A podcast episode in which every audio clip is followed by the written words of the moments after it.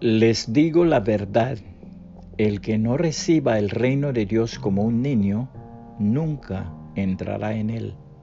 Marcos 10:15, nueva traducción viviente.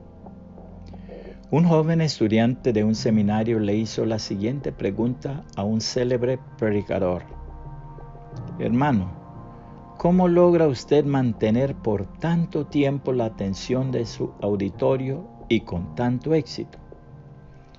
El predicador respondió, cuando empecé mi ministerio yo quería impresionar a mis oyentes con hermosas y profundas frases. Pero un domingo por la mañana, cuando me dirigía hacia el púlpito, uno de los hermanos, ya entrado en años, un sencillo agricultor nomás, me salió al paso para decirme, Señor pastor, tenemos hoy en el servicio a un niño. Luego se volvió a su lugar en el banco. No pude olvidar sus palabras, un niño en el servicio. Y prediqué tan sencillamente como nunca antes.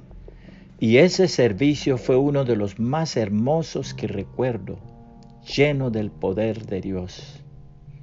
La palabra de Dios nos dice, Recuerden, amados hermanos, que pocos de ustedes eran sabios a los ojos del mundo, o poderosos o ricos cuando Dios los llamó.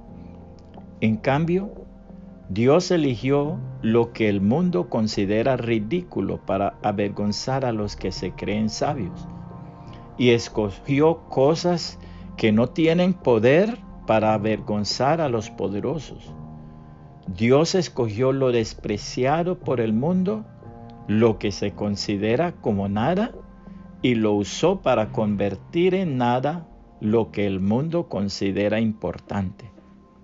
Como resultado, nadie puede jamás jactarse en presencia de Dios. Dios los ha unido a ustedes con Cristo Jesús.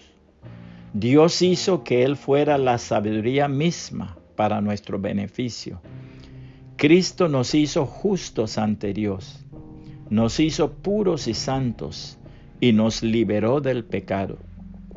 Por lo tanto, como dicen las escrituras, si alguien quiere jactarse, que se jacte solamente del Señor. Primera los Corintios 1, 26 al 31, nueva traducción viviente. Puede compartir este mensaje y que el Señor Jesucristo le bendiga y le guarde.